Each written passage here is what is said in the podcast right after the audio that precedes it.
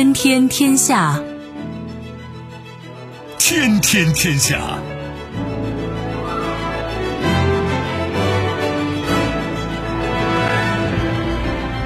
历史穿行者，新闻摆渡人。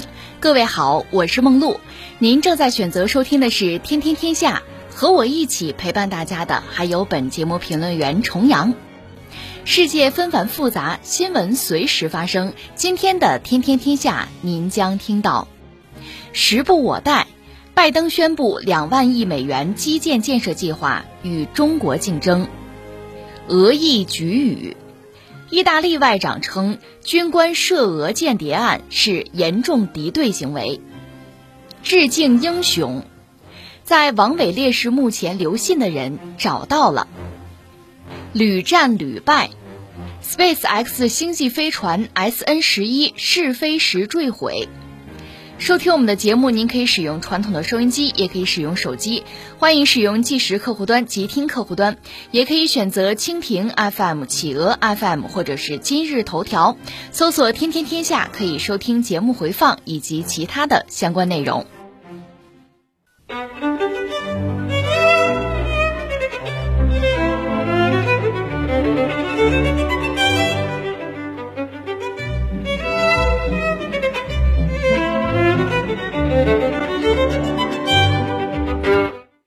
美国总统拜登三月三十一号公布了超过两万亿美元的基础设施和经济复苏计划，这是继三月刚刚通过的一点九万亿美元经济救助计划之后，拜登政府推出的第二项重大举措，规划了美国未来八年的具体基建和加税计划，旨在重振美国的交通基建和制造业，改善美国芯片、能源等领域的地位，并保持竞争力。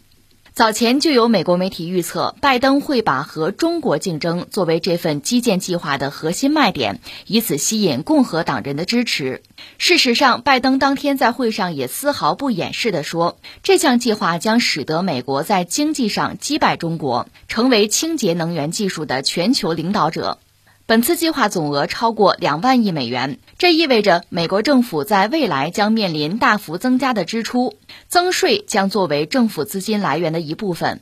拜登计划将公司税率从百分之二十一提高到百分之二十八，同时取消对美国公司在海外投资前百分之十的收益不缴纳的规定，鼓励美国企业在本土投资。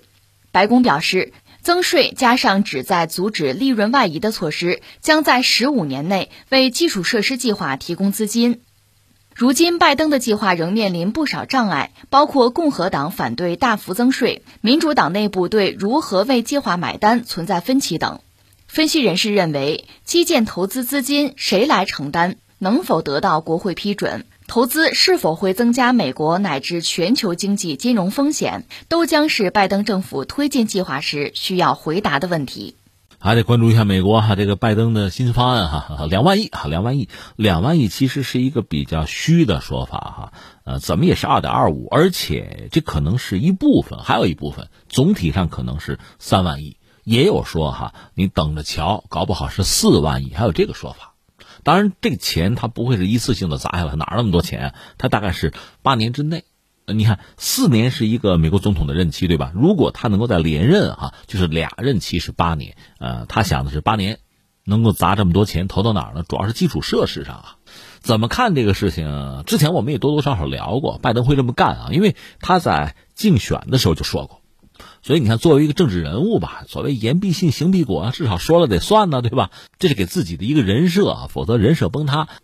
所以这个事儿哈，就是在基础设施建设上砸钱啊，砸几万亿，这个恐怕是他必须要做的。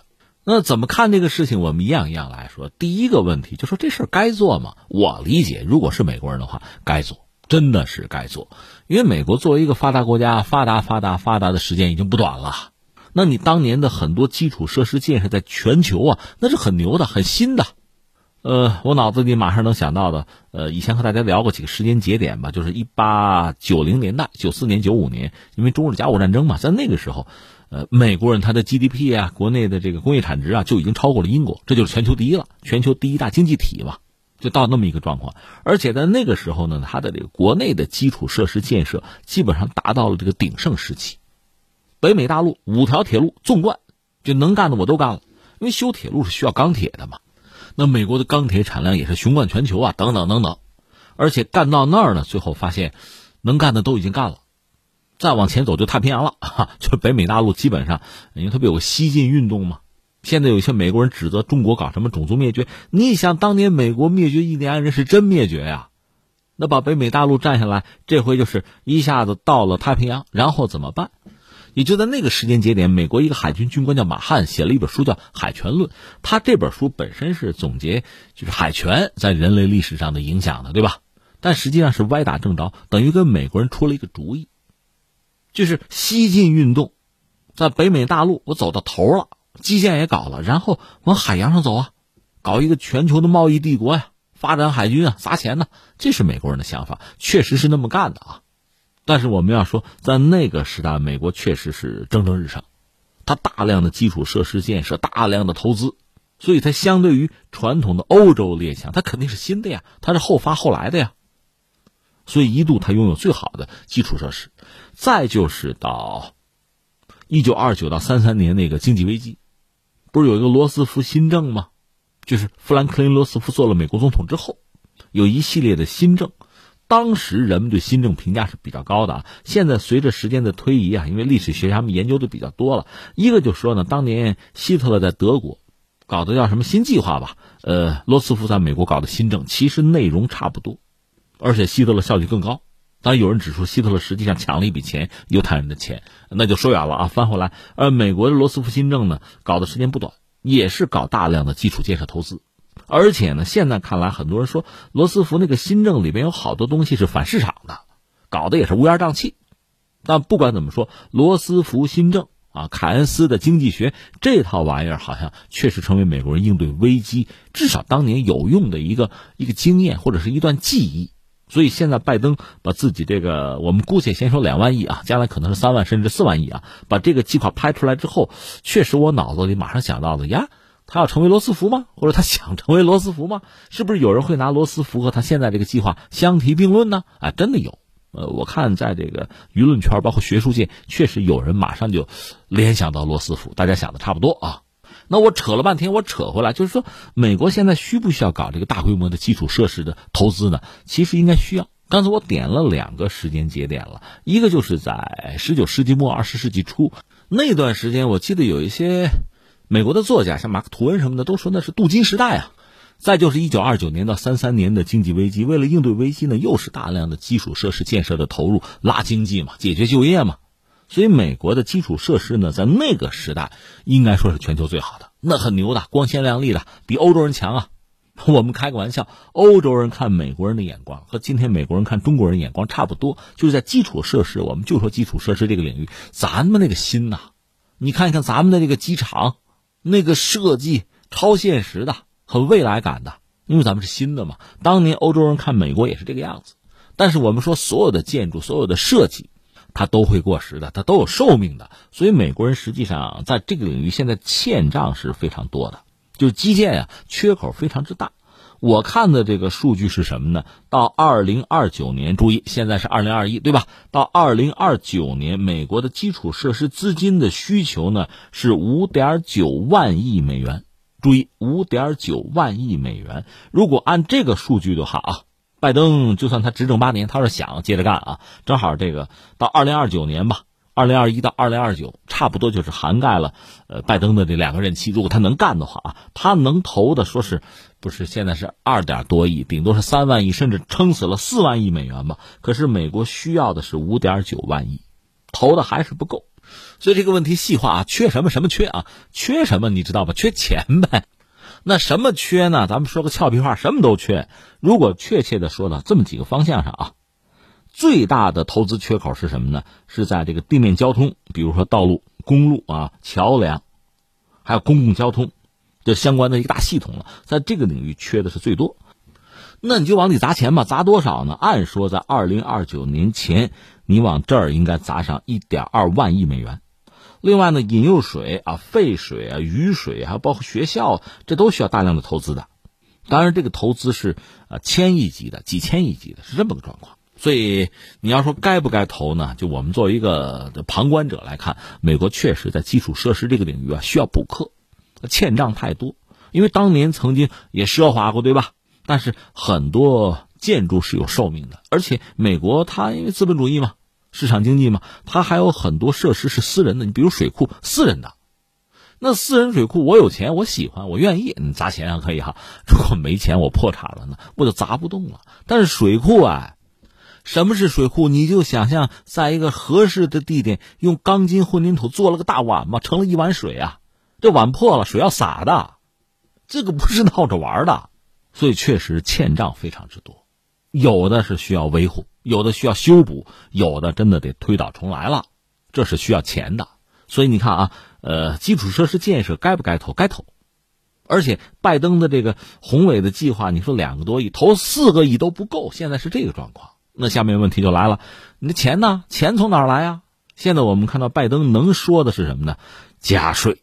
所以你看，这个拜登上台不到百天，我们可以有一个叫拜登经济学的说法了啊。一个就是加大基础建设的投资，再有一个就是加税。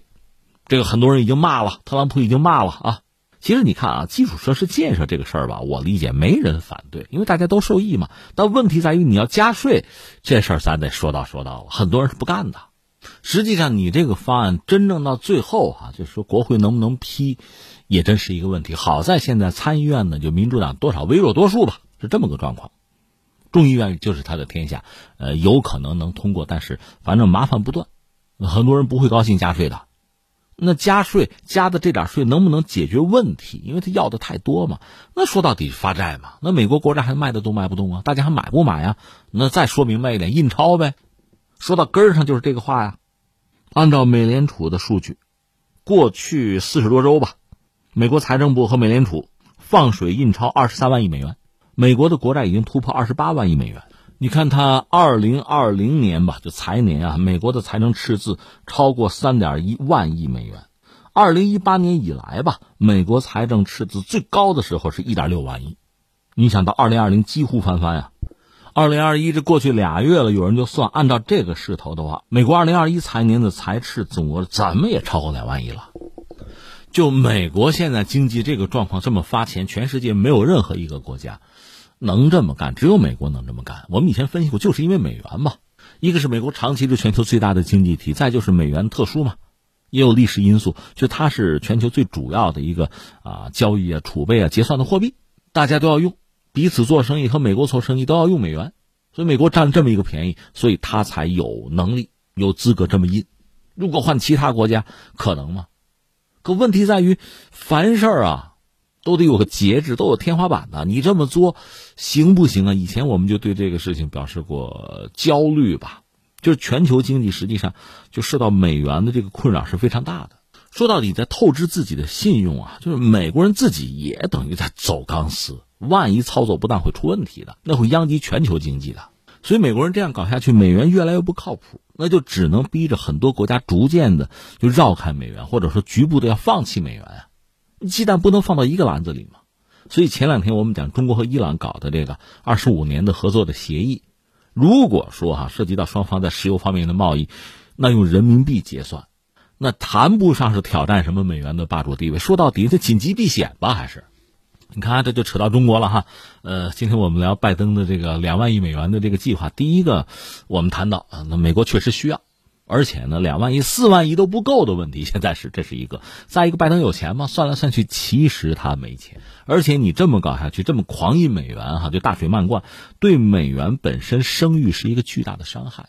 如果美元大家都不敢用了，那你想，那美元美国的好日子也就到头了。那你怎么让大家敢用啊？好好克制自己嘛，克制自己的欲望啊，别发那么多呗。其实这几年有一个词儿要说远了啊，就是说，呃，个人修养方面一个词儿叫做自律啊，自律这个词儿好像在很多圈子里哈比较流行。从国家这个层面，我不是讲过欧洲的矛盾吗？比如那个南北矛盾，这个北欧指的不单是说这个斯堪的纳维亚半岛，还包括德国什么的，就这些国家总的来说呢，经济状况是比较好的。基础比较雄厚，另外关键是自律啊，别动不动就发债啊，靠借债度日子、寅吃卯粮啊，那有好吗？但是所谓南欧，你像西班牙啊、意大利这方面做的就不好，所以经常打架，因为在政策上就不一样嘛。大家都是欧盟国家，希望欧盟出台一些政策纾困呢，那作为南边的就说那就发债嘛，对吧？大家借嘛。北边的就不高兴啊，因为北边的国家相对叫自律啊，自律。把这个词儿拿回来送给美国人，自律，要不然美元、美国啊，那坚持不了太久的。关键是大家都得帮你扛，但这个又和他就是两万亿的这个目标可能又是冲突的，这是一个非常大的内部的矛盾，他解决不了。那既然扯到中国，我们就说两句。最近我发现很多美国政客吧，离开中国也不会说话了啊，言必称中国。那什么时候中国成这个样子了是吧？又要提中国，要跟中国竞争啊，击败中国。所以你很感慨，一个是你发现中国的外交官很会说话，我们从来不是想超过谁，我们超越自己嘛，对吧？挑战自我嘛，这是我们。其实美国按说也一样，解决自己的问题就好了。但是那拜登一定要把中国拉进来，什么意思呢？就是把中国作为一个战略竞争的对手。这个共和党、民主党能不能有共识啊？对吧？通过这种方式，我这个两万亿的计划能不能通过呀？他有这个算计在里边。就我这么说，你共和党也不能不认同吧？你把两万亿批了不就完了吗？可实际上，在我看来，真正的麻烦还真不在中国。如果中美关系好，中美是一个合作的一个态势啊，至少没有那么多不和谐的声音的话，中国在基础建设方面的这个能力、效率，包括成本，是远优于美国的。你看，美国这么搞基础设施建设，坦率讲，他本国没有这个力量。他要搞又不愿意用中国人的话，那恐怕就得从南美划拉人去了吧？搞基础设施那是要吃苦的。那也是要有技术的，那也是需要大投入的。就说美国人，你说包括英国搞条高铁，你说拖多少年，你搞不出来嘛？所以他的本国也解决不了这个问题，还得从外边划来人。那我讲，实际上作为一个大国，拿美国来讲吧，它真正的问题真的是出在自身。你看啊，一个奥巴马时代就希望呢制造业能够回流，当然奥巴马很快就下台也没回来。到特朗普的时候呢，他想减税，他减了啊，希望通过减税的方式。包括和中国打贸易战吗？那等于说提高中国商品的价格了吗？通过这一系列方式，能不能啊制造业回流也没回来？不能说一家没有啊，但总的来说不成功。那你说到拜登的这个时候，我加税，你加了税，你更别指望制造业回流了。所以特朗普在那骂嘛，这咱可以理解是吧？而且我们讲特朗普、拜登有很大的这个区别啊。特朗普单挑，我也不考虑盟友的利益，我就就自己来。而拜登呢，是希望拉着一帮盟友啊一块儿和中国搞，你说这是一个有策略上的啊手段上的差别吗？关键是你做什么事情都得有成本吧。所以拜登现在还面对一个结构性的问题，就是如果你想拉一帮盟友共同的去遏制中国，和中国对抗，说到底盟友谁是冤大头啊？谁缺心眼？谁是二百五啊？你得让利呀。你看看那个什么黑帮片、江湖片，那黑帮老大都得是啊，管饭管小弟们饭，你们才给我打架去，都是这个样子。你想一想啊，以前有个 T P P，就是奥巴马那个时代，说到底呢，就是美国打开自己的市场，让很多国家、很多企业到美国来赚钱，然后大家凑成一个 T P P 嘛，把中国排除在外嘛。这是人家奥巴马的想法。特朗普觉得我吃亏了，特朗普就是不愿意吃这个亏，所以他撤出了 T P P，撕毁了嘛。这一帮盟友起哄的，我也不要了，我跟中国单挑，这是人家特朗普的想法。而且我在国内，我降税，我减税，我吸引制造业回流，我也不考虑盟友的利益嘛。所以特朗普这个逻辑他是自洽的。到拜登这个时代呢，你看啊，如果你是拉一帮盟友，那你应该放开市场，你让盟友们在你们家能赚点钱，然后大家有点实际的利益嘛，跟着你，这可以共同对付中国。如果你又希望制造业回流，你就不应该加税。另外呢，制造业如果真的回流了，那国外的企业产品啊就不太好进来了，那你的盟友圈也不好凑了。所以这什么呢？这是二选一，是挑一个，你不可能两边便宜都占了。这是拜登目前其实也是一个困境。我们看到他这个呃两万亿的投资计划，最后一个是钱能拿到多少，能不能落实？反正你要这么搞下去，就是印钞啊，那美元的信誉会被透支，会被毁掉的。就恐怕也只能适可而止。另外，最终哈，你这个所谓的老提中国嘛，遏制中国呀，反华大计呀，能不能实施，能不能成，能不能落地，它和你就刚才我们说的这一系列的方案，它是相互牵扯的，甚至是此消彼长的。那拜登现在的选择就加税，真要加的话，如果通过真加的话，就别指望制造业回流了。也别指望什么提振制造业，只能是赌一把什么呢？看看能不能把一些这个生产线，就是把在中国的制造业能够搬到其他国家去。这个话题我们也聊过，印度、越南、墨西哥、土耳其，你挑吧。如果都不行的话，或者说制造业更加的向中国集中，而且中国制造业还在向高端突破的话，哎呦。这恐怕和拜登的想法，就是把中国作为一个最大的战略竞争对手，和这想法就有点背道而驰了。这不是自敌行为吗？这个要要写检讨的啊，这个放在一边哈。另外，现在看拜登如果真是这样做哈，就是一个印钞啊，也不考虑未来美元的声誉了啊，在我死后哪管洪水滔天嘛？那就是钞还得印啊，债还得发。另一方面呢，就是加税，这样筹一点钱呢，砸到基础设施建设上。假设拜登能干八年的话呢，那美国的基础设施应该有相当一部分的焕然一新，这个多少也能解决一定的就业问题。当然，这还真不一定是解决美国人的就业，可能解决在美国的移民的就业了啊。就成绩单也许还好看。如果拜登身体无恙哈，这四年干下来有一个相对好看的成绩单，就有可能再干四年，这可能就是他的逻辑了。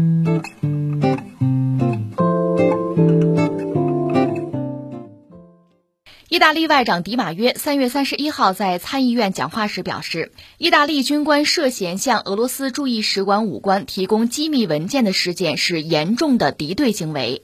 在其指示下，意外交部秘书长在三十一号上午召见了俄罗斯驻意大使拉佐夫，表达了强烈抗议，并通知了意方驱逐两名涉及此事的俄罗斯驻意使馆官员的决定。俄罗斯国家杜马国际事务委员会副主席切帕表示。俄方将用对等的方式回应意大利驱逐两名俄罗斯外交官的决定。该机构主席斯卢茨基则表示，意大利政府驱逐两名俄罗斯官员的决定没有依据，是极端措施，将对俄意关系产生负面影响。这是俄罗斯和意大利之间关于间谍问题又开始爆发摩擦吧？现在意大利方面态度是比较激烈的哈。其实。就我们听众朋友之中，可能真的有这么一批人，就是比如看这个小说、影视作品，喜欢看特殊的一类，就是谍战、谍战作品、情报战、特工战。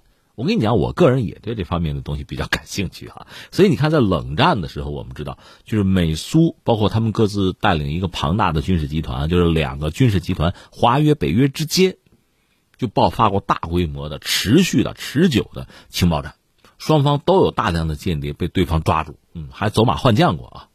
坦率讲，双方名声在这个领域名声都不是很好啊。另一方面，就是说苏联解体之后，就是俄罗斯也重新改组了自己的情报机构。这里边比较有名的是格鲁乌了，在苏联时代有个科格勃，对吧？然后呢，呃，俄罗斯方面和西方的情报战其实一直也没有停。这个其实完全我们作为普通人是可以想象的啊，而且呢，爆出来很多料。你比如比较著名的英国那个斯克里帕尔事件，斯克里帕尔本人呢是当年的科格勃的特务特工啊，后来又为俄罗斯服务，但后来他叛逃到西方，呃，也出卖了自己的很多同伴嘛。对俄罗斯来讲，那是造成巨大的损失了。那这个斯克里帕尔后来是等于退休了嘛，在英国生活。他和他的女儿据称是中毒了，是被俄罗斯特工给暗算了。用的那个毒剂就是著名的神经毒剂，就是那个诺维乔克呀，很著名的，让人闻之色变啊，那个剧毒那么个东西。但是挺有意思，一个是据我们所知，在苏联解体之后吧，他的秘密已经被公之于众了。另一方面，可能俄罗斯人这个技术水平有问题啊，他们生产的这个神经毒剂质量有问题。你看这个斯克帕尔妇女双双中毒，居然就都安然无恙。而且前段时间不是有一个俄罗斯著名的反对派？不是，据说也是中毒，也是被这玩意儿所害吗？依然是生龙活虎，这玩意儿不管用啊，失灵了。但是我们知道，因为斯克帕尔那个事件，呃，英国，而且拉着一帮西方盟友和俄罗斯之间，这就你来我往。西方普遍是对俄罗斯有不满啊、批判啊、制裁啊，在这个领域，双方斗争其实从来没有停过。那特别值得一提的，我想说是什么呢？是荷兰。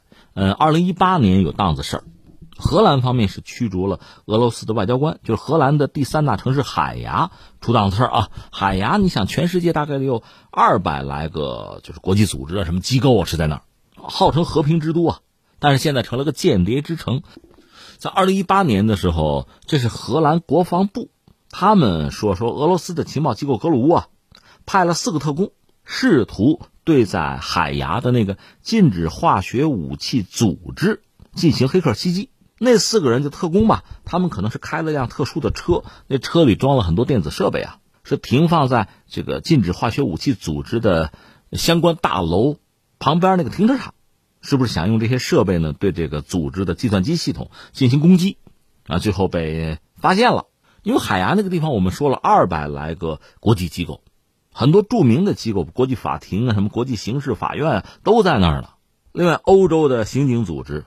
什么欧洲检察官组织、国际反恐中心、北约通信和信息局也在那附近。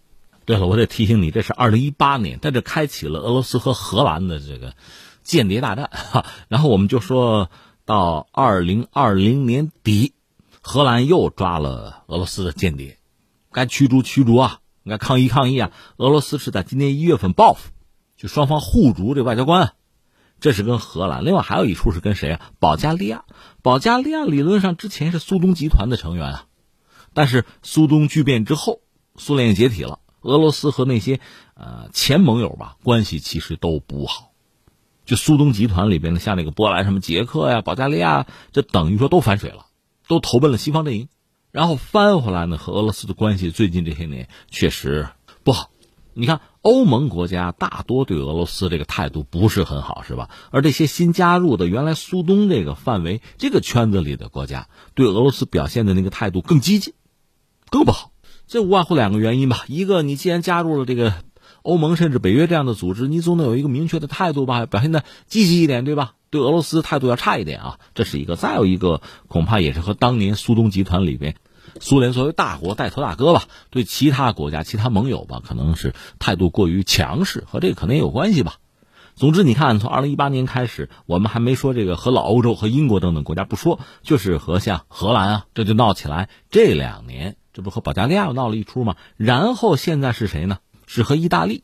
你看这个新闻，这个事件是俄罗斯和意大利又闹起来了。意大利现在挑俄罗斯的理，说你不对呀，这不挑衅吗？这很恶劣啊。就是间谍行为啊！按照意大利的媒体爆料，大约是什么一个状况呢？就是意大利海军一条护卫舰，还不是驱逐舰啊，护卫舰的舰长，护卫舰在远洋海军里边算是最小的船了。一条护卫舰的舰长，你说这是小官啊？对他应该说官职不是很大啊，呃，能力有限，但是他应该能接触到一些意大利海军乃至北约的军事机密啊，层级太高的估计他也接触不了，但是确实能接触一些东西。据说他是拿了一些资料、一些情报吧，去和谁接头呢？是俄罗斯的一个，就是在意大利啊，一个武官接头，然后双双就被抓住，摁在那儿了。你看人赃俱获，然后意大利不干了吗？该驱逐驱逐啊，表态吗？然后俄罗斯方面当然要报复啊，这种事俄罗斯能客气吗？哎，就双方就现在是这么一个就外交战的状态。那你说这个新闻放在这儿聊点什么呀？你看，其实几个大家真正关心的问题，第一个这事儿，哎，你说是真是假？我哪知道啊？这事儿是最说不清楚的事情。你说有没有可能是真的？当然有可能是真的了。国家之间进行这种这个情报战啊、特工战，这不再正常不过了吗？看看这个影视作品，这方面的描述挺多哈。所以新闻放在这儿，你说它是不是真的？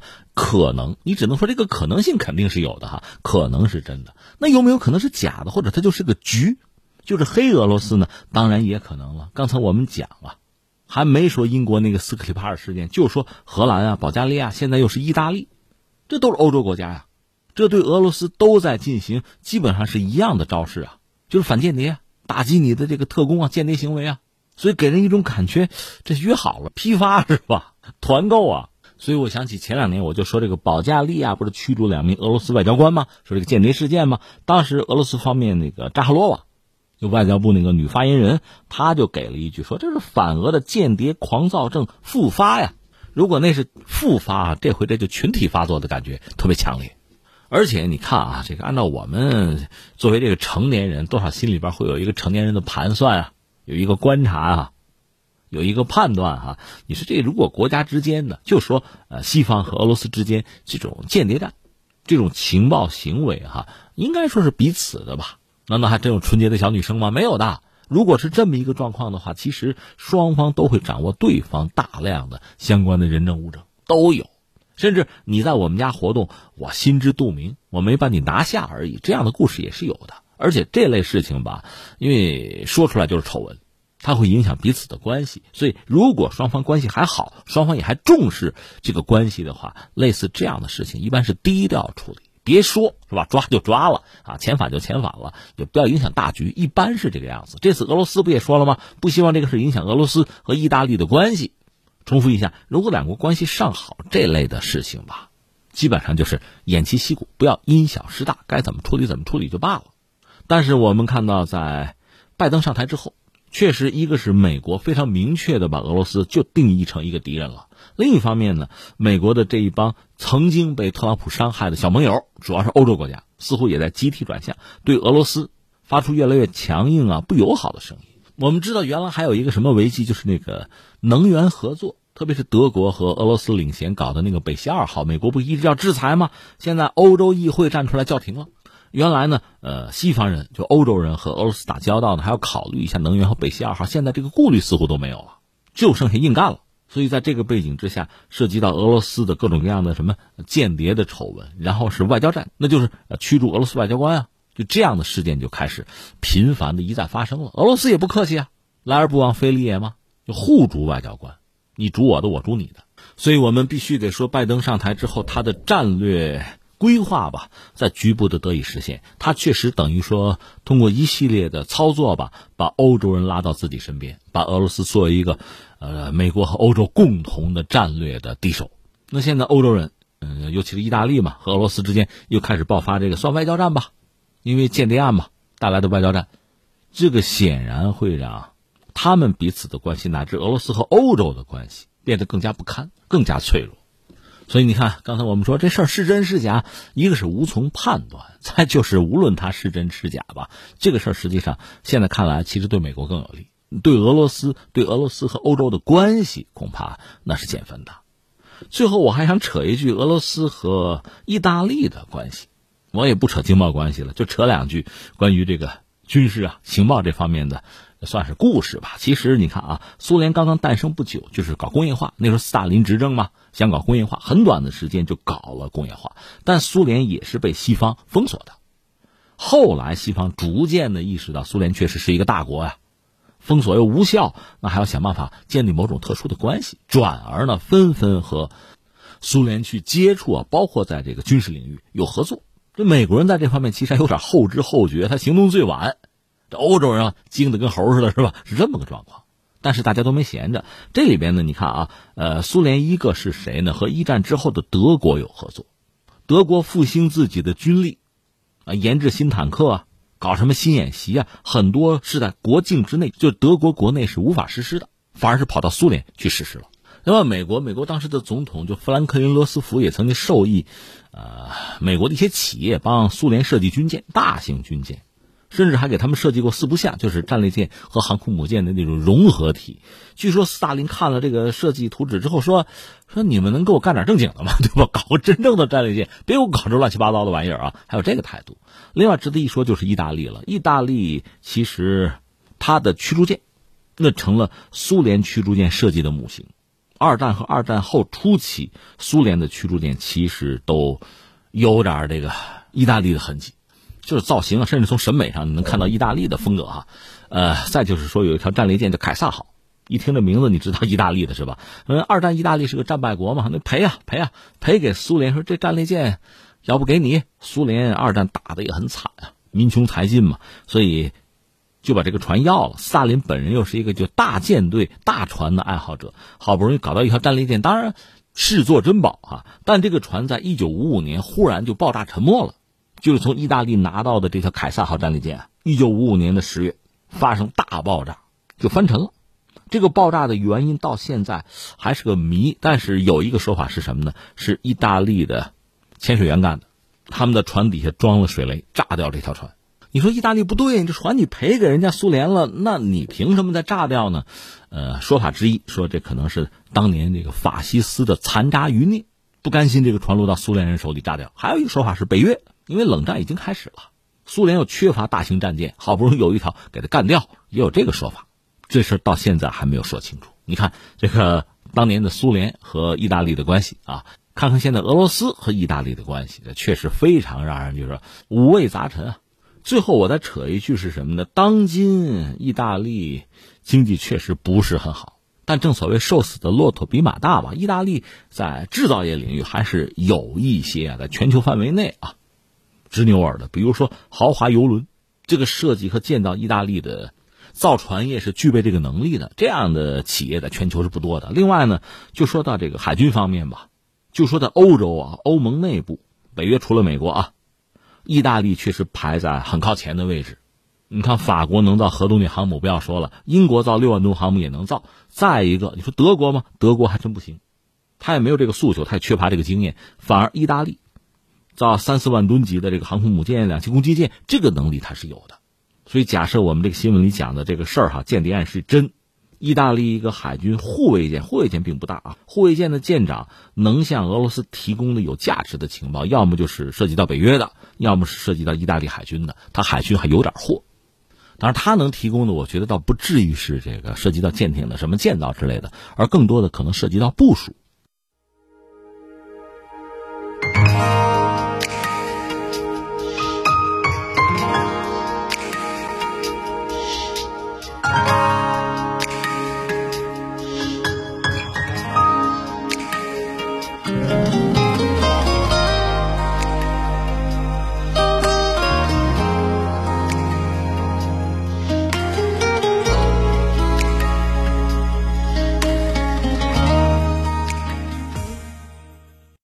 零零一年四月一号，美国一架侦察机侵犯我南海领空，我军派出两架飞机跟踪拦截，美机突然撞向我歼八二战机，飞行员王伟被迫跳伞坠海。数日前，王伟烈士墓前出现了一封信，信纸显示来源上海交通大学，署名为“您跨越二十年的战友”。信的内容深深感动了无数网友。信中写道：“中华民族从来不缺脊梁，过去未曾缺过，现在不缺，未来也绝不会缺。”在王伟烈士牺牲二十年之际，这位在王伟烈士墓前留信的人被找到了。他是上海交大本科生张元。二零一八年九月，张元曾参军入伍，服役于南部战区海军航空兵某部。自从张元知道他服役的单位曾保障过王伟烈士所在单位的飞行，就一直想去看看这位军旅生活的领路人。他说：“想让王伟烈士看看现在我军的发展势头，现在我国年轻人的精气神儿。”如今的张元已经返校续读。作为环境科学与工程学院的学生，他表示自己将继续努力学习，为人民守护绿水青山和金山银山。四月一号啊，四月一号，对不同的人可能有不同的意味吧。因为四月一号在西方讲是愚人节了，在国内可能也有一些小朋友，呃，捉弄捉弄人，开个玩笑有的。但是对大多数人来讲，四月一号是个非常特别的日子。那么中国人是一个非常有历史感的一个民族吧。一说到四月一号，我们想到的二十年前，就二零零一年四月一号南海撞击事件。因为在那个事件之中，一个中国的飞行员王伟牺牲，所以从那个时候开始，每年到了四月一号，我就说我啊心情就不一样。我身边很多朋友也是如此。今年正好又是二十年，你看前几天就是中美在阿拉斯加。不有一个高层的战略对话吗？有人马上就想到一百二十年前，一九零一年就签辛丑条约的时候，不有一张照片吗？当时大清国的官员穿着马褂那个，和一些西方人有一张合影。中国人是一个太有历史感的民族，这很正常，因为我们历史悠久嘛，我们的历史几千年没有断代嘛。所以当有人和我聊说，你看中国人没有信仰，我就会说我们有历史。如果有人愿意从信仰之中得到关于美丑善恶的标准，中国人从历史里面也可以得到，甚至得到的更多。所以今年四月一号还没有到，就有很多朋友跟我说：“你得说说这个事儿啊！”很多朋友甚至会像说暗号一样告诉我一组数字八幺幺九二。呃，这里面有一个小细节，我了解的细节是这样的，就是说，呃，王伟驾驶的当时歼八二战斗机啊，多次拦截和监视美军入侵的侦察机。所以美国人有一些影像资料，是有王伟和他座机的图像的。美国人拍过，就是那个王伟驾驶八幺幺九二号战机有，但是出事儿就是二十年前四月一号那天呢，他驾驶的可能还真不是那架飞机，是另一架。但是在公众心目之中啊，那个影像里留下那个八幺幺九二，就是那个座机的编号啊，那成为大家对王伟的一个永恒的记忆。王伟牺牲到现在二十年。今天这个新闻里讲的是，有一个曾经做过军人，而且是在王伟生前所在部队服役，有那么一个军人吧，他现在已经退役，又重回大学去读书了啊。他给王伟写过一封信，感人至深，所以很多人要找到这个写信人。在这个特殊的时刻吧，大家找到了，他的身份公之于众了。其实，呃，在他之前。就每年到王伟的忌日吧，会有很多朋友吧、陌生人吧，可能很多还是年轻人啊、军迷吧，呃，会把飞机模型啊、鲜花啊摆到他的墓前，甚至还包括航空母舰。因为王伟生前是画画的，他曾经画过一幅画，就是一个飞行员从航母上起飞。显然，他对这个国家的强大、对军队的强大是有自己的憧憬和期待的，只不过在他生前，这些期待没有彻底的实现。那这二十年间，每到这个时间，除了有很多人去扫墓以外，我也看到过一些关于王伟的绘画作品吧。特别是有一组漫画，就是地面呼叫他返航吧，他回应说无法返航，要自己的战友继续前进。哎，这每当看到这一段，难免要热泪盈眶。每年至少一次，就在这个时候。所以又到今日聊两句什么呢？一个我真的想说，有一个关键词要拿出来——英雄。我甚至还联想到基辛格在那本《论中国》之中有一句话说：“中国总是被那些他们中最勇敢的人保护的很好。”我还有朋友说，我去查这个原著，说没有查到这句话。不管基辛格说没说过这句话，这句话本身确实没有错。中国在任何时代都不缺乏英雄。那你还记得前一阵官方公布的和外军冲突、为了捍卫国家权益壮烈牺牲的四位烈士的名字吗？陈红军、陈祥荣、肖思远、王卓然。当时在我们网上热搜第一名是一个网友写的这样几句话：黄昏将至，我吃着白米饭，喝着快乐水，想不通这些身强体壮的士兵为什么会死。我在深夜惊醒。突然想起，他们是为我而死，所以我想说，中国从来不缺乏英雄，从来不缺乏那些勇敢的人。但是我难免要多问一句：就我们这个社会，我们这个社会的每一个成员啊，我们对于英雄的态度应该是什么？我们又做的如何？王伟烈士目前的那些模型啊，那些信啊，那些鲜花啊，让我们感到安慰。但与此同时，这些年我们也听到过一些非常刺耳的声音，就是有一些人对烈士不敬，这确实是让人无法容忍。当然，我们现在看到，随着法律的健全吧，这些人也受到了应有的惩罚，这倒确实可以称作叫大快人心啊！你要知道，这个世界上主流的国家，绝大多数国家，人家对自己的历史、对自己的英雄都是崇尚的，都是一样的。俄罗斯还用说一下吗？不单是苏联时代，在今天，很多新婚男女到烈士墓前献花也是固定的仪式的。值得一提的，恰恰是在苏联解体前后，整个苏联社会上弥漫的一种，这算历史虚无主义吧？就是对烈士的否定，对这个国家以往的那些成就啊、那些辉煌的东西的质疑，包括那个著名的女英雄卓呀，就是被纳粹残害致死的。就社会上开始流传关于他的谣言，这还是到了俄罗斯时代，由俄罗斯的最高法院还他一个清白，但是他已经被侮辱了。这个国家，苏联作为一个国家都已经没有了。所以，当一个国家、一个民族，当这个社会上的成员开始蔑视英雄，开始质疑和否定自己的历史的时候，对这个国家来讲，这绝对不是什么好兆头。翻回来说，美国，我们就拿越南战争来说。不要说社会舆论的评价，就是在美国国内反战的情绪也非常的高昂，这我们都知道。但即使如此，在越战中阵亡的那些美军官兵，他们依然是被看作为美国利益献身，他们依然是受到美国民众的尊重。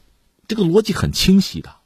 所以翻回来说，我们今天的中国，你想发展吗？你要崛起吗？你怎么对待你的烈士啊？怎么对待你的英雄啊？这是一道必选题，实际上它也应该是一道单选题。它的答案应该只有一个。今天是个特殊的日子嘛，四月一号，我们聊二十年前王伟烈士的牺牲。其实当时他驾驶的歼八二，呃，应该是国内比较好的飞机，但是在全球范围内，这飞机真的谈不上先进。不过话说回来，当时飞机的坠毁倒不是因为飞机落后，因为那是一种高空高速战斗机，并不适合和美国这种就四发螺旋桨飞机 EP 三在低空纠缠，而且在非常低的速度的情况下，呃，美国 EP 三控制也控制不是很好，最终发生了撞击，美国飞机撞到了中国战机，它那个螺旋桨是打碎了歼八二的垂尾，导致飞机失控，然后王伟不得不跳伞，最后牺牲。这也是让我们的很多国民、很多朋友、很多年轻人、很多军迷无法释怀的。但不管使用什么武器捍卫自己国家的权益、荣誉，这是军人的使命。汪伟不辱使命啊！我也在想，前不久中美在阿拉斯加这个高层的战略对话，中国的外交官之所以可以说出那些掷地有声的话，之所以有这样的底气，为什么？凭什么？除了有中国日新月异的发展，有经济、科技、军事等等各个领域实力的增长，还有就是军人的用命，那种一代一代相传的血性从来没有改变过。今年嘛，这个建党一百周年，也在看一些史料哈。最近我正在看什么呢？就是抗战的时候，就在晋察冀，在华北大平原，八路军是怎么样和侵略者殊死搏斗。还有一个细节，就是当时晋察冀的一些军工战士啊，这是特殊战场啊。当时我们在这个领域太落后了，用非常简陋的，其实是手工业的工具啊，非常简单的方式去制造炸药、制造子弹、炮弹，去消灭侵略者。你想那得多么难？但是就是百折不挠啊，就是自强不息啊，就是不畏强暴啊，就是要和敌人拼到底啊。最后我们就是迎来了胜利啊！所以回想着一段一段的历史啊，包括二十年前南海的撞击事件也好，包括前段时间这个边境冲突也好，我们看到了解放军的不辱使命，我们看到这个国家逆势雄起，我们每个人作为这个社会的一个分子吧，国家的一员吧，其实还真是感到骄傲和自豪的。那另外还有一点我想说什么呢？就是博弈从来没有停止过，大国之间的博弈和斗争。有时候是在光天化日之下，有的时候是在隐蔽战场或者我们不了解、不熟悉、不关注的领域。但是博弈从来没有停止过。就说二十年前中美撞击事件，我作为媒体人印象很深嘛。当时美国媒体在第一时间就聚焦了三个问题：第一个是中国飞机撞了美国飞机；第二个，美国的飞行员还在中国人手里；第三个，中国人拿到了美国飞机，要窃取上面的高科技，就引导。美国乃至全球的舆论，当然，时至今日，我们对呃美国也好，西方也好，这个舆论战那一套，应该说是比较了解了。所以现在我们讲，美国人当时就这三点吧，这三条吧，应该说是打舆论战很高明的玩法。你看，他回避了一个非常关键的问题，就是撞击当然发生的。如果撞击是在阿拉斯加，在夏威夷，那另当别论。可现在是在海南岛，我想说什么呢？这就是舆论战啊。舆论战既然是战，就会有输赢。人家算计了半天是要赢，是要让你输，道理就这么简单。所以我想，二十年前的博弈在舆论战这个领域啊，在今天也并没有停歇，反而是愈演愈烈。我想对这些我们应该有足够清醒的认识。最后，我想说，这二十年也好，或者由此再上溯到三十年、五十年、七十年，或者更久远的过去也好，中国在前行，在这个艰难行进之中。有些英雄为了这个国家、这个民族的利益倒下了、牺牲了，他们应该被我们永远的铭记。他们所维护、所捍卫的东西，也必须成为我们这些生者继续珍视、继续维护、继续捍卫的东西。只有这样，才能保证我们不会走偏，我们的前途才可能是星辰大海。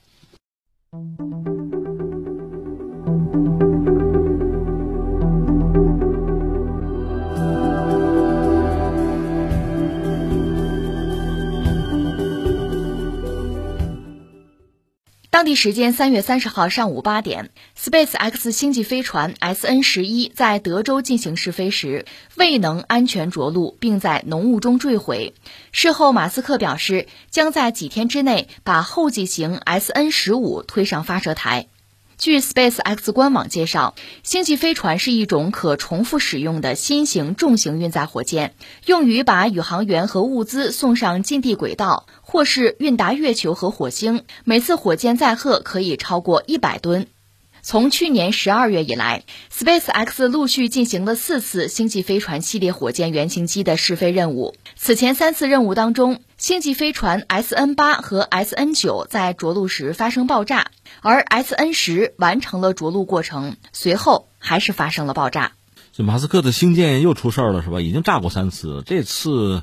马斯克自嘲就说：“你看炸这个坑这个点儿是对的啊，就是炸在这儿是对的。当然这是一个笑话了，呃，又出问题了。因为星舰在马斯克的计划之中，应该说是非常重要的一个节点吧。当然我的了解，也许是他之前的想法，不知道他最新的想法是什么。就这是一个重要的平台，可以反复的回收啊。呃，关键是星舰真正成熟之后，可以一次把一百人送到火星上去，这就足够大胆了，是吧？呃，但是他屡战屡败。”多次发射，做实验都失败了。那我现在想说的是什么呢？呃，我就在想吧，在以前，在马斯克出现之前嘛，就马斯克所代表的这个私人航天出现之前，航天这个事儿不是一般人干得了的，都是以国家为单位来干。你说人家不西方吗？资本主义吗？市场经济吗？那也一样，因为这往往意味着巨额的投入。而且呢，我还曾经看到一个说法，其实我觉得是对的。就比如说，呃，火箭，甚至导弹啊。这个和一辆汽车，昨天我们不是聊小米要造车吗？你说谁更难？直接比较其实是不对的，没有意义啊。但是呃，这个问题想说明的是什么呢？就是如果作为一个国家行为，国家意志造一个火箭，让它飞起来，这是一个单目标系统，那就是举全国之力，甚至不计成本做这个事情嘛。如果这样考虑问题的话呢，这个事儿不是很难。但是你要说我做一台车，它是个多目标系统，光说车做出来。可能不难，这个车的性能在全球做到最好，这个也未必做不到。可是你还得让市场认，你得让消费者喜欢去买，这个难度就非常大了。消费者嘛，他有的时候众口难调啊，存在这个问题。所以，呃，之前我们知道，就一说到这个火箭呀、航天呀，都是由国家这个层面来搞，特别是在美苏冷战的时候，双方都有大量的投入。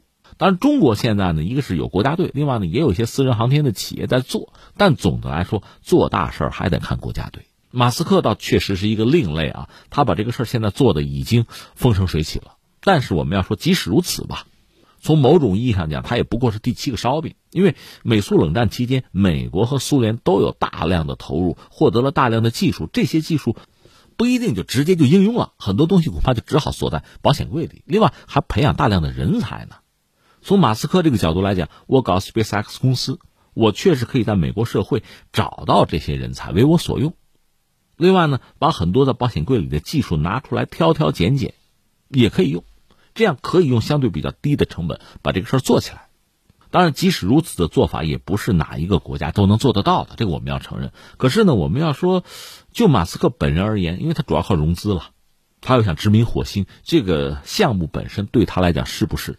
依然是一个太过宏伟的设想，就是真正实现起来难度依然很大。这个事情是不是还是需要靠举国之力才能完成？我现在想的是这样一个问题啊。当然，美国又很特殊，就拜登上台之前，特朗普，特朗普呢对美国 NASA 不错，因为 NASA 投其所好搞了这个重返月球啊、登陆火星的计划，特朗普没有怎么削减这个经费。以至于 NASA 的局长克里斯登廷不是说吗？说拜登上台我也辞职啊，因为他肯定不给我那么多钱了。那意思我的任务就完不成了。而且美国人提出那个阿尔特弥斯计划，不是带了几个小伙伴一块玩，俄罗斯拒绝了。俄罗斯要跟中国搞嘛，就是搞这么个方案。最终说二零二四年不一定能登得了月呀，就重返月球难度依然很大。就算是国家队来搞，没有足够的钱，也很难把这事儿完成。那你说当年人家美国人登月，对那个时候恰恰国家意志起了关键的作用。政府有钱，他优先级很高嘛，那预算打进去了，这事儿就好办嘛。而马斯克现在我理解，呃，在技术上是不是有瓶颈？另外就是，如果持续的这样投入，靠私人的融资能做到什么程度？我们要打一个问号。或者说，在你投入不足的情况下，你的技术是不是也就有了天花板？所以我们真的问一句：你那个星舰行不行？因为航天毕竟是一个严肃的事情，它不是科幻，也不是偷工减料。它是实实在在的，这是一个我们要说的。另外，就说到如果真的是国家队下场可能要好一点。其实最理想的状况，就人类最理想的状况，就是主要的航天大国能够合作。这样的话呢，大家可以把钱用在该用的地方，而不至于是总在重复昨天的故事。好比说，美国人发明了灯泡，我也得再发明一回。就是钱这样花的话，实际上就没有办法用到一些新技术、新概念的突破上了。但是我们也知道，呃，以地球啊，人类目前的这个状况，恐怕只能是各搞各的，啊，不可能把所有的资源整合在一起，去形成一个大的突破。这很遗憾。说到这儿，我想起前两天，这是呃中国国家航天局方面给的一个消息，说一月到三月份，中国国家航天局。和美国的国家航空航天局，也就是 NASA 吧，就交换火星探测器轨道星力数据举行了多次会谈和交流，所以确保火星探测器的飞行安全。这个事儿很耐人寻味。按照中国方面科学家这个就是探月工程总师吴伟仁的透露，就说美国 NASA 几次致电中方，要求中方向美方提供天问一号，就是我们那个火星探测器嘛，提供它的轨道数据。我们的态度很明确，美方先提供相关数据，中方再提供。结果美方没脾气，就把火星探测器的轨道数据传给了我们。大家听明白这个意思吧？美国方面至少公开的说法就是说，你那个天问一号的轨道数据给我们一下，万一有什么危险呢？因为我们也上去，对吧？别撞了是吧？找我们要数据，我们说可以啊，你先给。最后美国人先给我们和他有一个合作吧，交流了这个数据。那你说我们非让人家先给这个做法无理吗？我觉得恰恰相反，美国方面发射在先，其实它一个是有多个火星车在火星上，他们在这方面数据还是比较多。恰恰我们是后来者，按说他们应该主动向我们提供数据，防止发生碰撞危险，反而他们先要，那只好由我们告诉他这个事儿啊，我们要你给啊，你先给，最后才完成了这个合作。那最终从结果看嘛，我倒觉得。还是达成了合作，而且呢，最终双方是按规矩来。这个规矩就是你得先给我，你先去的吗？我理解，在科学面前还是不要使性子，该怎样就怎样。你早点这个态度，可以省去很多麻烦嘛。但是说回来，就是在这么一个状况下，中美算是航天强国吧？你看看彼此这个状况哈，你可以可以理解人类目前的这个状况，就是地球地面上的事情还没有彻底的协调好。如果在航天领域想合作，真的是啊，把资源能够整合在一起，形成一个彻底的突破，那实在是太难了。但即使如此，这个方向总应该值得大家去努力啊。